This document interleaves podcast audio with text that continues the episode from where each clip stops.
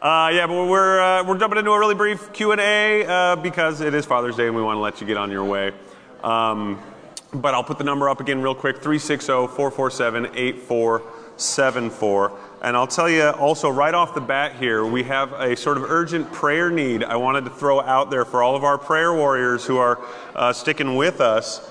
Um, we have a gal who has come up through the youth uh, named Andy Olivier, who is just one of the most vibrant, bubbly, wonderful, spirited gals I've ever met in my life. And she's been uh, really going through a battle um, with leukemia and is right now kind of uh, struggling with uh, some lung infections and, and such. And so I want to just take a quick moment and, and lift her to the Lord in prayer if we can. I just want to say, Lord, Lord, we, uh, we know that your plan is good and it only does good. And uh, we just ask this morning that if in any way, shape, or form, uh, the healing of Andy completely and totally, the removal of this infection and just moving her toward that full physical restoration is a part of that plan to just make it happen. We just ask that you just kick out all of the, the sickness in her body and just restore her back to that wonderful, vibrant spirit and that example of your awesome, awesome love. So just uh, draw close to her and the family as they're going through this and just work one of your miracles in this wonderful little girl. We love her so much and we love you, Lord, and we know everything works out in the end. So, amen to that. Amen. Uh, we'll, we'll keep posted uh, as we go on about that. I know we got a lot of people, especially in the youth, uh, who want to want to keep up with that, so we will. Um, okay. Uh, the I don't know. If, oh, good. The slide worked out. So we got the number up there. We got a lot of people already uh, texting in, which is surprising because I thought everyone's mouth was going to be full of um, salmon. But we're getting a lot of Happy Father's Day messages. Um, oh, sweet stuff.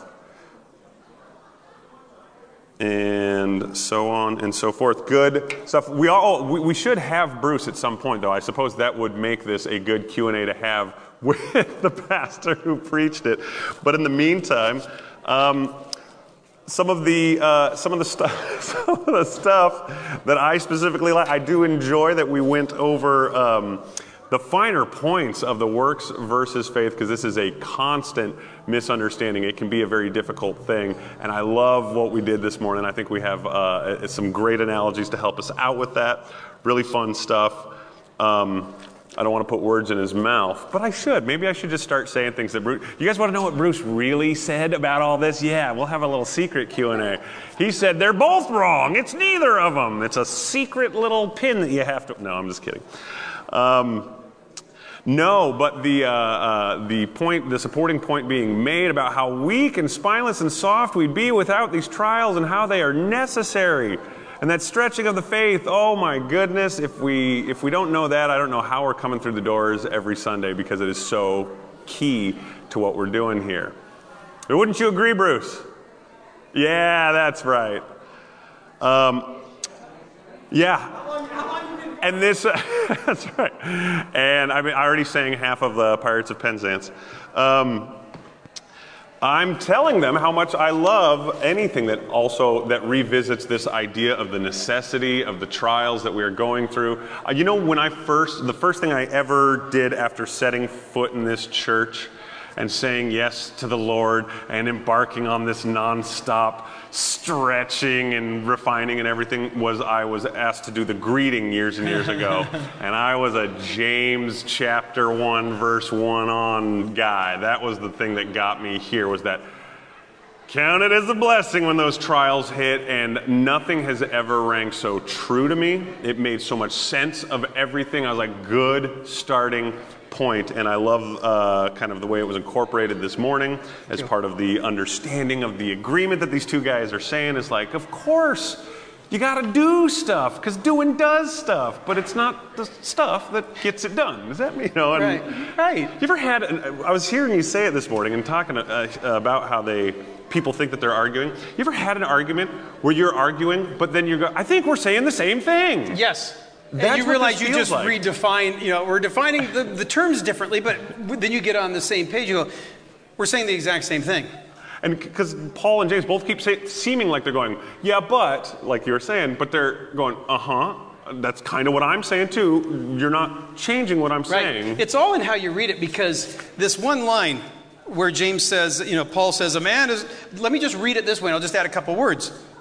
You know, Paul says, a man is not justified by the works of the law, uh, but through, okay, a man is not justified by works of the law, but through faith in Christ Jesus. By the works of the law, no flesh will be justified. And then James says, right, right, because right. was not Abraham our father justified uh, by works, not of the law, by works that came by faith when he offered up? It's, it's yeah, just yeah. all in how you hear it in your head. It's like he's supporting Paul, uh, and especially when you read that Paul's line in Ephesians where he says, Well, we're saved by grace uh, through faith into Christ to do good works. Right. And he just says it. It's like, well, where's the argument? That's ex- yeah. Yeah. Yeah. Um, and then when uh, when uh, James says, "You show me your faith. You have faith. I have works," and we all go, "Oh, works. Oh, works of the law." He goes, "Have you not read my book?"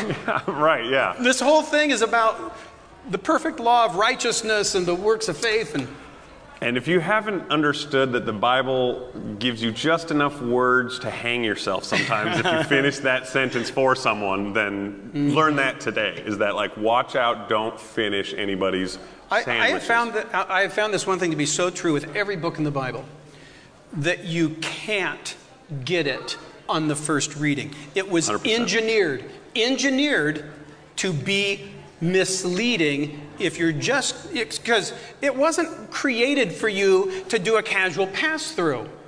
And right. God says if you do that, uh, even what you think you have going to be taken. You got to listen real careful.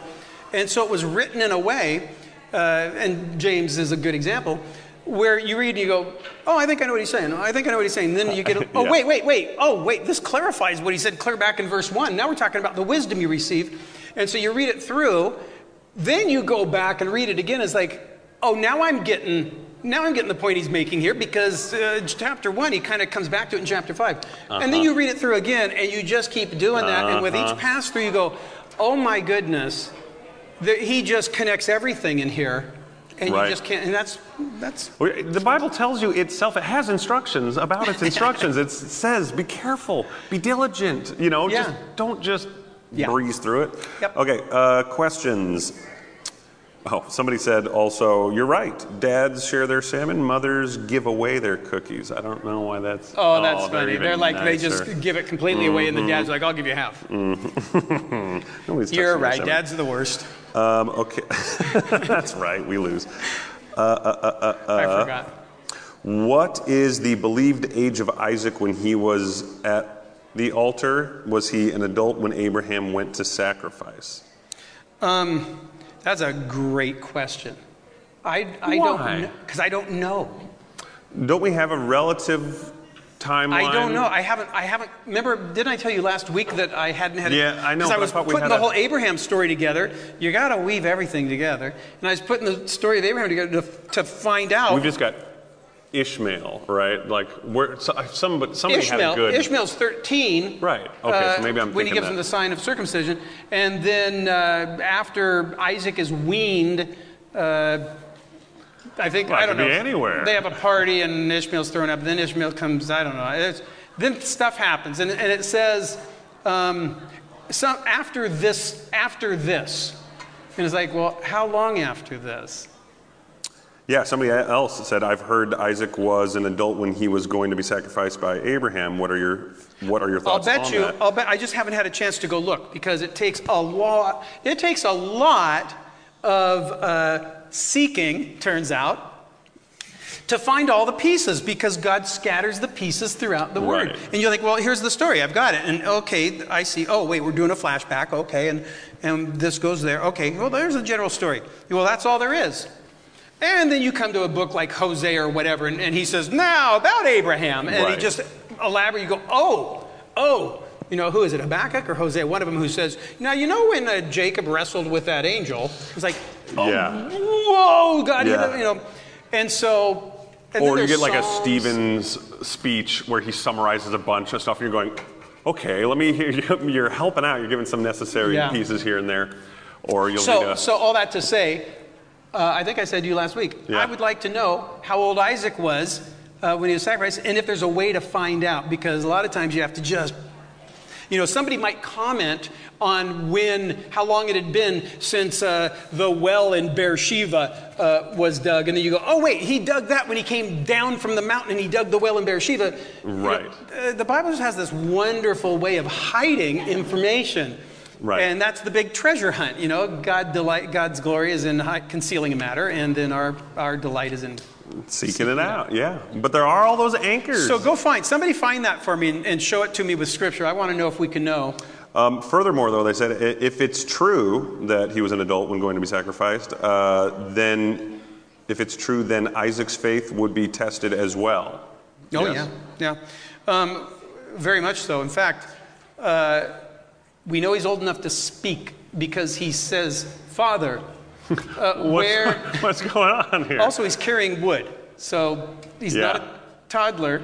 and also, Abraham's getting on, so he, it's not the hardest to overcome. He's letting, I mean, I don't know at what age I would have pushed over my aged father and said, Look, I don't like where this is headed. but, I know we, we really overlook the faith of Isaac right, yeah. because you start catching on and you're like, what's happening? Yeah. But same, sim- very similar faith, right? But I know you love me, Father, and I know you're not going to do anything without reason that's not for my eternal best. So I'm going to just move along. And, and when I think of the story of Abraham uh, offering Isaac, here's what I think. Uh, it's just my own because, you know, human nature, logic, and, you know, seeing how God does. Mm-hmm. And, and the fact that we're told that, you know, Abraham reasoned it through. yeah. He reasoned it through and decided God could raise the dead. Well, why wouldn't the first thing he reasoned be, he won't let me go through with it? Because he, does, he says he doesn't want us to kill children and sacrifice children. Right, right. And so I would think that that would be the first thing he would, would reason is, well, he's not going to let me go through with it because he says very clearly, he says very clearly uh, that he does not uh, want us to sacrifice our children. Right. You know? So I think he would have even said, you know, possibly, but you know what? But don't worry, this is a test, obviously, mm-hmm. and uh, but he's not going to let me go through with it. And then he gets up there on the altar and okay, so God, what do you know? God says, go through with it. Okay, he's not going to let me go through with it. Right. Okay, well, we put Isaac, I tie you up, tie you up. Okay, raise the knife. And God says, what are you waiting for? You're, you're serious. You're going to let me go through with this? He goes, of course I am. I told you from the start. And right there is when he went, in my mind, Yeah. He's going to raise him from the dead then. And It's I a trick knife. and I can't imagine the panic, sweat. Do I, do I do what God said? And he, and he c- concludes yes. And he goes, and God says, wait, wait, wait, wait, wait, wait, wait. I'm not. And he goes, I knew you weren't going to. I knew. And he goes, yeah, but see, I had to wait till you thought I was going to let you. And you were Until still- you didn't have, right, exactly. Because until that moment, it was not faith. right. It was you trying to outsmart me. and and that's just such a wonderful, just overarching, you know, uh, picture of what this whole thing is about. When we I'm- all, so many people are so worried about the problem of suffering, things that are going on, and you just go, I know. See, and I've- it's baked in. It's supposed to And be. And I've never seen that depicted in a way I would love to see, because I would love to see that, that one second moment where Isaac realize, where Abraham realizes he has to do it. Isaac, who is now bound, realizes he's going to do it, and it's like, Dad, we're going. And then, then, you know, you got Abraham going, oh, crying, and Isaac going, Dad, and God going, wait. And it's like, God, what? And then, and it's like, oh, there's a, well, I don't know what that was, but there's a ram over there caught in the, the the baby ram? I don't know. I don't know. This poor, just rough He shaped was trying ram. to say, wait, Uh, ram. wait, look at you, got me right here. And the ram's like, don't worry, he'll do it again. No, he's not doing it. Oh, yeah. Yeah. Boy. Uh, okay, what, what if we encounter a situation or decision that we don't know what is truth? Do we go with our gut, make our best guess? How do we move if we don't know how to act in the unknown? Um, you, you are always, we, we are always falling back on the lens of Scripture, what we know to be true about Scripture. And a lot of us don't know the Scripture that well. And so, when we, or when you come to a situation, you go, well, Scripture doesn't talk about this thing. This, am I supposed to buy this house or, you know, what, Right. And so, in those types of situations, um, they bring sometimes the most, you know, the, the apply a, a simple scripture to something and do it. That's wonderful and great, and that really builds our obedience. But then you got the God being really good at jazz. It's like, oh, this is just a free one. This is just free form now, huh? And God says, yeah. So apply it. Now take all the things that you've been learning, and now put them together. And now you pretend you're God for a minute. And how? What would you do? And you go, I don't know. And he goes, but you have to do something. So, using everything you know and what you know about me, what would you do? I would do this. And he goes, oh, that, that's what you do? And I'm asking, well, I'm not telling. What would you do? I, this. Okay, do it. And then you do it, and you go, well, that blew up. He goes, yeah, that was the wrong one. that was, go, why'd you let me? And he goes, because you'll never forget that lesson. Mm-hmm. I mean, it's all good. It's all And as long as you have that heart of always It's the willing, heart, it's the heart. willing to be corrected, then that stuff will And I'll solve you- itself real fast. And I'll tell you, I've been in those situations where I've realized I don't have an answer for this person. I don't mm-hmm. know. And, well, and I say I don't know, and I maybe this, and I pray. And then I go home and I get my Bible out, and it's like, okay, I know what I need to know. Mm-hmm. right, yeah. And so, you know, it's all good. Yeah. Okay. Uh, I think that's that uh, that's what I got. Sorry for So leaving you hanging. it- I, no, no, I was no, praying. For, I was praying for someone. Don't you ever do that again. How dare you? Uh, no, yeah, we were praying actually up front too. We have a, a kid from the youth who's getting going through it right now and needs uh, some help up in uh, uh, Children's Hospital. So, um, yeah. So hey, there's a God's working it out. God's working everything out. Let's just all remember and know that, so that every prayer that we lift to Him is to just help us to understand why we're doing what we're doing and what we can be doing to help. Do I we- love the I love the uh, analogy of the deep dark jungle. It's like Yes. the jungle is a scary place. The jungle is not a safe place. Mm-hmm. We're lions. You know, you, you are what you are. You're where you where you were put, Mm-hmm. And we we just have this weird weirdness where we like to ignore what this world is and that God's behind it and He's doing something amazing. Right. And we just look at it and we go, no, uh, we're good people, and this is a good place, more or less. And God, why are you letting stuff foul it up? And He goes, open your eyes. You are in the scariest possible jungle I could have ever put anyone. Right. Because you're my kids. And I expect a lot, and you can't imagine what I'm doing inside of you because you can't see it all.